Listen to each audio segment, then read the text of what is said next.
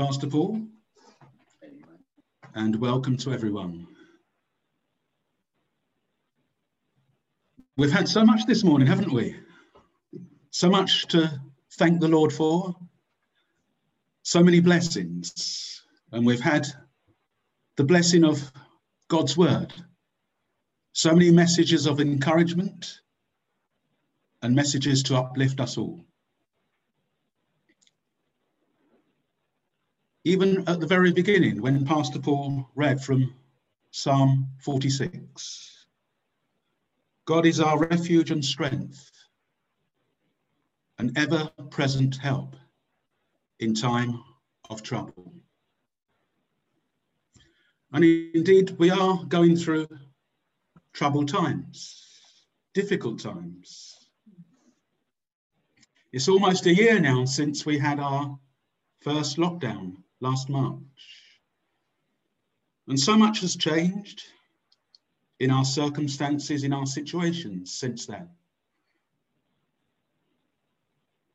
Life seems to have changed beyond all recognition. But God has kept us throughout, through every situation and through every circumstance. Many have been bereaved through COVID. Many have suffered through COVID. Many have recovered well, but others are still suffering from the consequences. It's almost as if the world has been turned upside down. But yet, God indeed is our refuge and strength. He is indeed an ever present help in time of trouble. Therefore, we will not fear. Fear is not our portion. So, going forward, what is necessary for us as Christians to deal with our circumstances in the coming days? I will suggest three things the Word of God, faith, and the ability to endure. Paul, writing to his son in the faith, Timothy, says, Preach the word,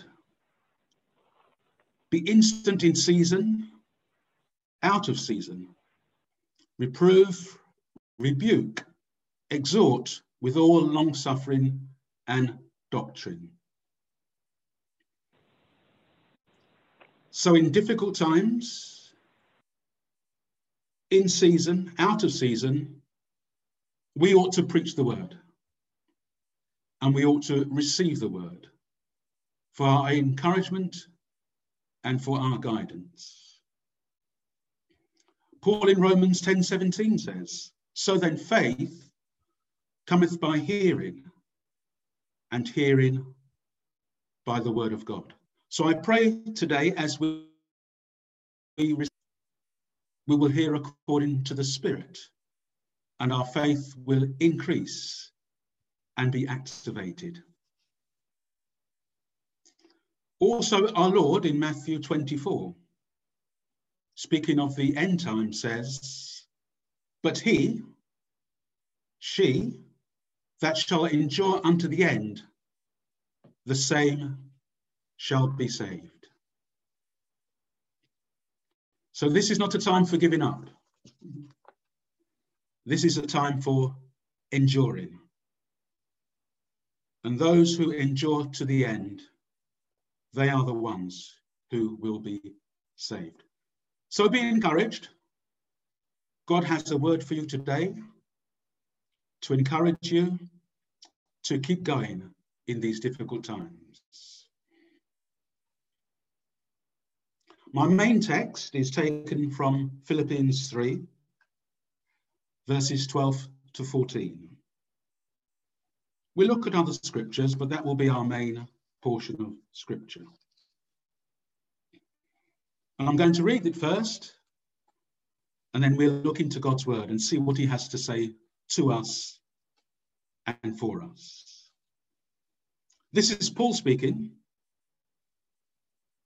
We heard much about Paul earlier, didn't we, in the book of Acts? And this is what he says. Philippians 3:12. Not that I've already obtained all this or have already been made perfect, but I press on to take hold of that for which Christ Jesus took hold of me. Brothers, sisters, I do not consider myself yet to have taken hold of it. But one thing I do, forgetting what is behind and straining towards what is ahead, I press on towards the goal to win the prize for which God has called me heavenwards in Christ Jesus. So, this is our message today. By God's grace, it will encourage you to press on in these difficult times. Verse 12, Paul says, Not that I have already obtained all this. What is he speaking about? What is the all this? If we go back to Philippians 3 7 to 11, we'll find out what Paul is referring to. I've picked five things out. These are the things that Paul is referring to, that he says he has not already obtained. Number one, the surpassing greatness of knowing Christ Jesus, my Lord. Two, the righteousness that comes by, from God and is by faith. Three, the power of Christ's resurrection. Four, the fellowship of sharing in Christ's sufferings. And five, the resurrection from the dead. Paul says that he has not already obtained all this.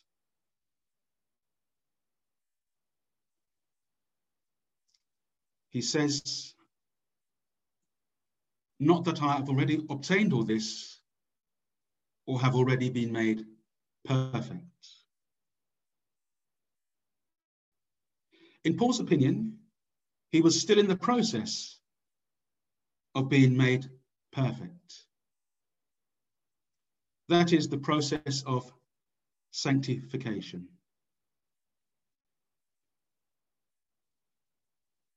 Hebrews 6:1 tells us, Let us go on unto perfection, that is, unto maturity. We're all in the process of being made perfect. We're all going through this same process of sanctification. However far down this road, this way of being sanctified you are, we are all going through the same process. So we neither look down on another or envy another person. God is working in all of us to sanctify us and to make us holy.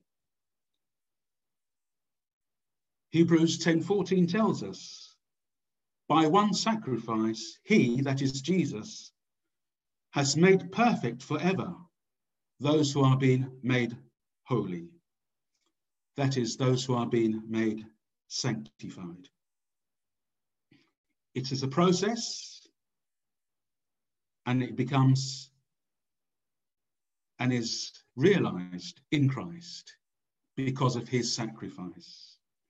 He is making us perfect. We're not making ourselves perfect. We're not sanctifying ourselves. It's God who does the work in us. But Paul says he's not satisfied with things as they are, with life as it is. He wants to press on, to keep developing, to keep maturing. he wants to experience more of God. He says he hasn't already obtained all this. He's pressing on. He wants the transforming power of God to become more effective in his life. How about you? Can you say the same? Do you also want the transforming power of God to become more effective in your life? Paul says, But I press on to take hold of that for which Christ Jesus took hold of me. So, why did Christ Jesus take hold of Paul? What does Paul mean about? What does he mean? I would suggest two things. First of all, that Paul might know Christ. That is relationship.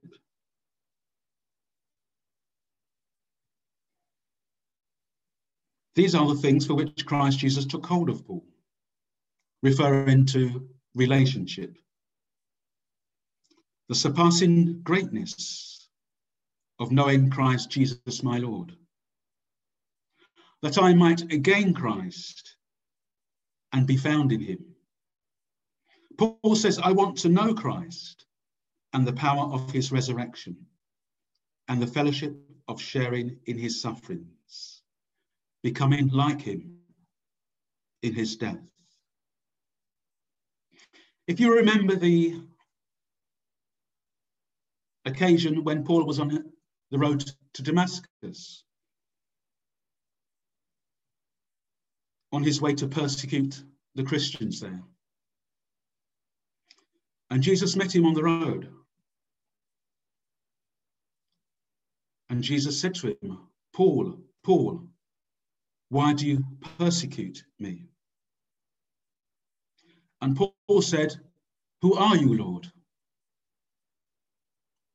Paul was unaware of who he was really dealing with. He didn't know Christ. He thought he was on a mission serving God, but he didn't know the Christ of God. So Paul said, Who are you, Lord? So Christ took hold of him so that Paul could say, that I might know Christ. That's why the Lord took hold of Paul, so that he might have a relationship with his Lord.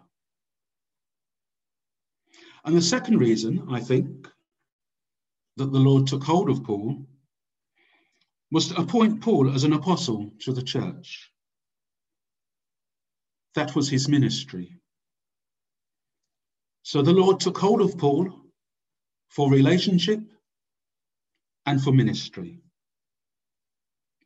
And notice when the Lord arrested Paul on the road to Damascus and Paul was thrown to the ground, the Lord said to Paul in Acts 9 3 to 6, Now get up and go into the city, and you will be told what you must do.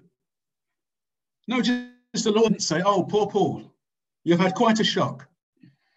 Take two or three weeks off and recover. The Lord said, No, come on, Paul, get up. There's work to be done. Go into the city, and you'll be told what you must do.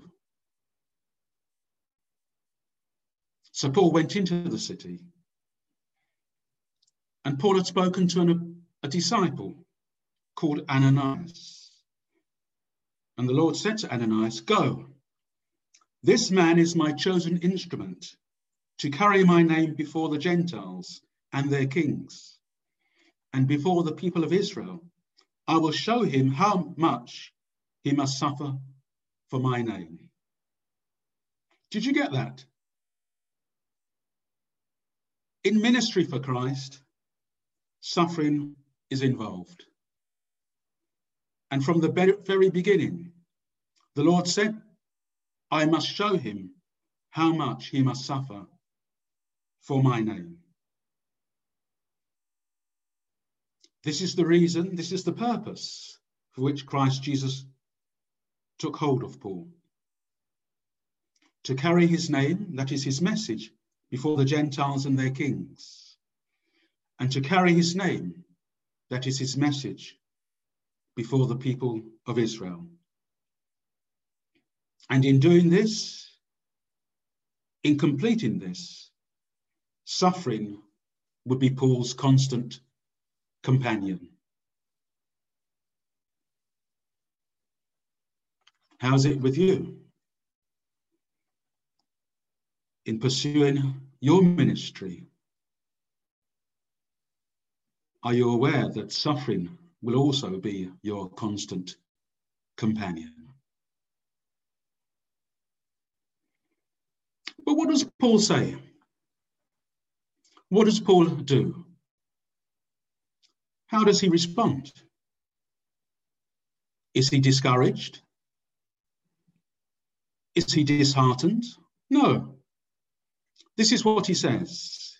He says, But I press on to take hold of that for which Christ Jesus took hold of me. So, as with Paul, so with us. We've also been taken hold of by Christ, that we might know Christ be in relationship with him, and that we might serve Christ, be in ministry for him and to him. So, what has Christ taken hold of you for? Are you pressing on to take hold of it? Are you pursuing it with all of your heart?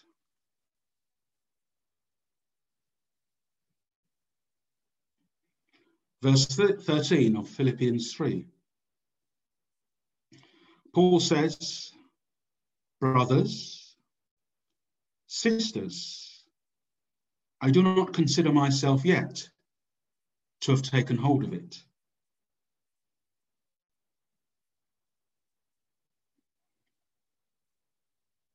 That is that which Christ has taken hold of Paul for. He doesn't consider yet that he's taken hold of it.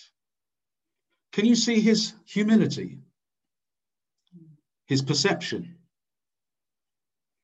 It takes a humble person to realize that they have yet to fully embrace, yet to completely take hold of those things for which Christ has taken hold of them for.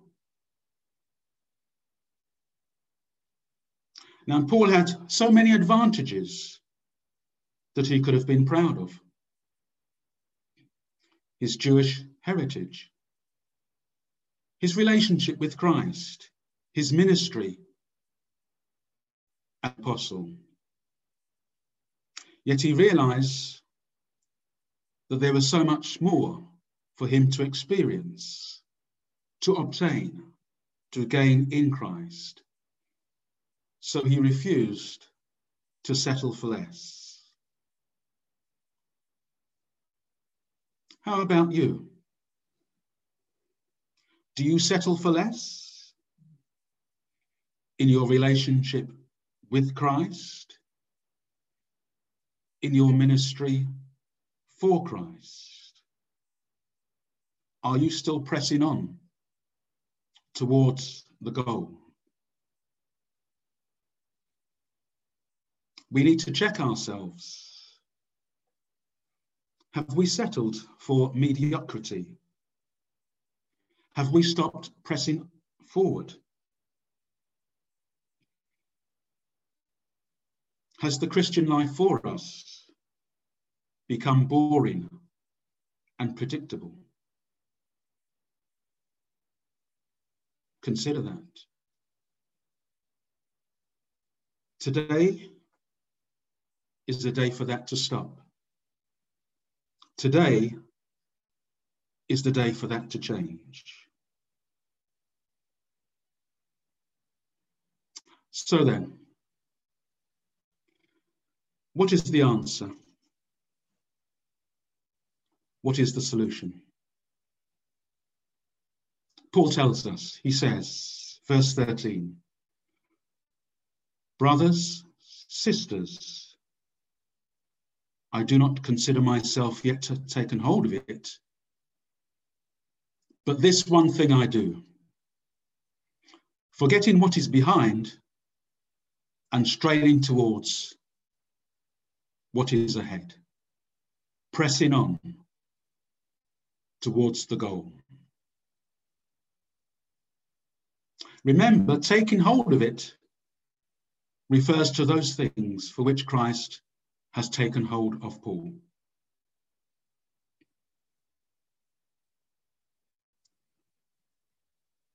Sometimes it's good to evaluate the past as Christians. And sometimes it's good to take stock of the present. But there also comes a time when I must forget what is behind, that which is past, and look forwards to that which is ahead, that which to is to come, that which is future. Whatever the past has been, whether good or bad, I cannot change it. So don't get bogged down in the past. If you keep looking backwards, you can't go forwards. No one goes forwards by looking backwards. Don't let your past destroy your future. God will and has dealt with your past. So it's time to move on, move into your future with God.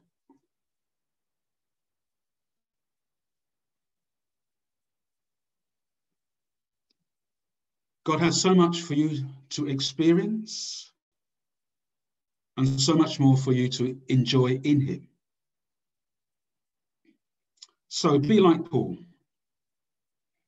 Forget what is behind and strain towards that which is ahead. But notice the phrase straining towards what is ahead. This means it will take effort and it will take endurance. God hasn't called us to an easy ride. He's called us to a way of effort and a way of endurance. He has a work for each one of us to do. And Paul says we must strain towards that which is ahead. You see, I, we must strive to take hold of, to embrace those things for which God has called us to take hold of. God always has an eye on the future. God is always preparing for the future. I'm not a parent, but if you're a parent with, with your children, especially when you're, they're young, you're always preparing and planning for their future. A parent always has their eye on the future for the sake of their children. And God is no different. God always has plans for our future. God always prepares for our future. So we must always be looking ahead for that future that God has planned for each of us. And we must always be striving to take hold of that future. So, since God has a future prepared for us and a plan for each of us, we must strive to take hold of it.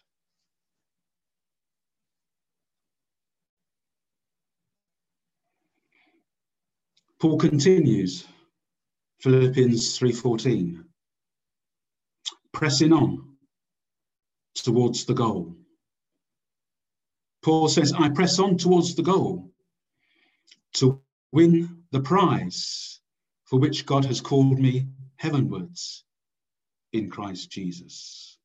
He says, I press on towards the goal. I keep going. I don't give up. So, what is the goal? What is the aim? What is the purpose? It's to win the prize.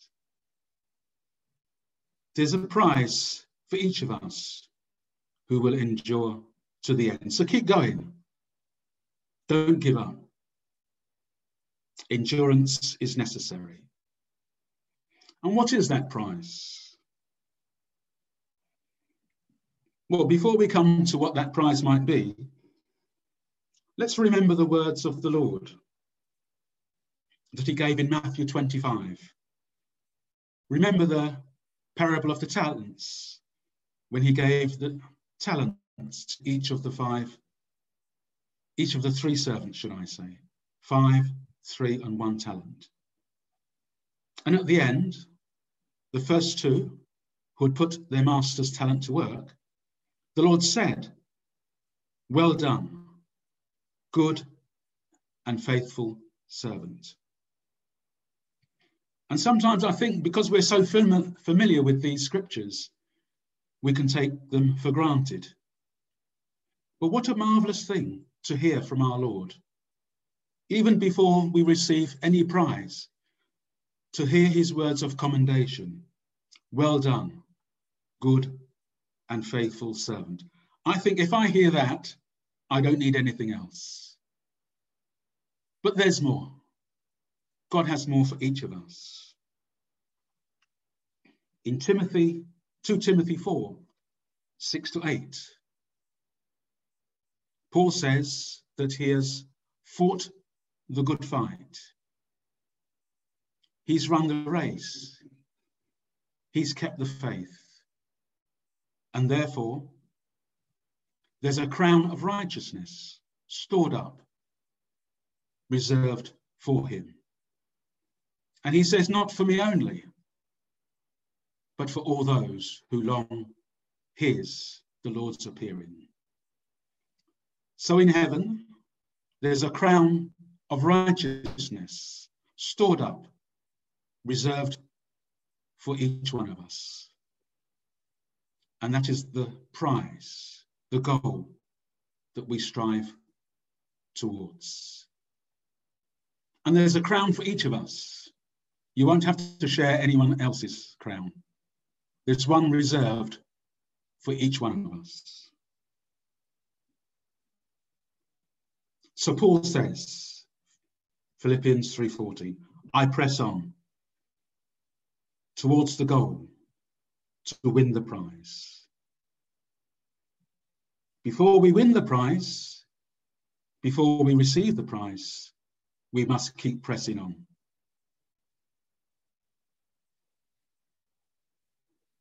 Acts 14, 21 to 22. Let's just turn to that quickly.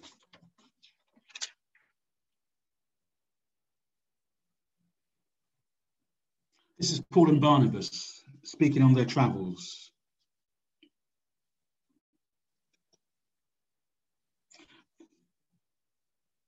They're in the city of Derbe. Acts 14:21. It says they preached the good news in that city and won a large number of disciples. Then they returned to Lystra, Iconium, and Antioch, strengthening the disciples and encouraging them to remain true to the faith. And they said, We must go through many hardships to enter the kingdom of God. Isn't that interesting? They want to strengthen the brothers. And this is what they say we must go through many hardships to enter the kingdom of God. Does that sound very encouraging to you? I wonder if those disciples found that encouraging. But you know, it's the only way to get to the kingdom of God is through many hardships. And Paul certainly knew what he was talking about because he was a man who went through many hardships before he entered the kingdom of God. Psalm 34:19 says, A righteous man, a righteous woman may have many troubles, but the Lord delivers them from them all. So Paul certainly knew what it meant to press on towards the goal, to win the prize. And this is what Paul says in 2 Corinthians 11 23 to 29. I won't go through it all, but you, you may be familiar with it. I'll just read the first few lines. Starting from verse 23. Paul says, I have worked much harder. Now that's an understatement, isn't it? Been in prison more frequently, been flogged more severely, but exposed to death again and again. Five times I received from the Jews 40 lashes minus one. And he goes on, beaten, stoned, shipwrecked, constantly on the move, in danger from bandits, his own countrymen, from the Gentiles, endangering the city, endangering the country, in danger at sea, in danger from false brothers. Labored, toiled, gone without sleep, hungered, thirst, gone without food, cold, naked. And verse 28 Besides everything else, I face daily the pressure of my concern for all the churches. Who is weak, and I do not feel weak? who is led into sin, and I do not inwardly burn. Paul says, I have worked harder. That's certainly true.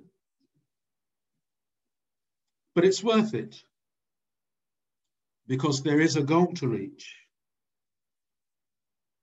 and there is a prize to gain.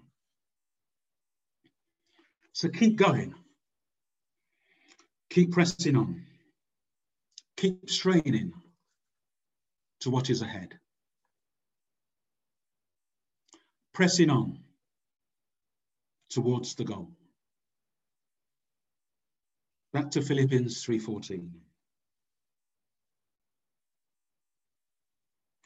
Paul says, I press on towards the goal to win the prize for which God has called me heavenwards in Christ Jesus. Perhaps we may not have realized this as we've been reading through, as Paul has been speaking to us. But this call to press on isn't really a call from Paul. The call to press on towards the goal to win the prize comes from God. This is a divine call. It's not of human origin. And the call of God always calls me heavenwards. It's always a high calling. It calls me out of my earthly considerations and out of earthly matters. It calls me into eternal, that is, heavenly considerations and heavenly matters. So, God is calling you heavenly. He wants you to refocus. He wants you to change your direction so that you might answer call. But all of this, this pressing towards the goal to win the prize, this call heavenwards, which comes from God, can only be realized, only be accomplished in Christ Jesus. Only those who are in Christ Jesus can answer this call. So today, let's decide. Let's be determined to keep pressing on towards the goal to win the prize. Let each of us recognize that indeed it is a heavenly calling a divine calling that calls us heavenwards. So let's remain in Christ Jesus. Because as, as we do that, we will be able to fulfill our heavenly calling and to gain the prize, which is given to all those who endure. God bless you. Amen.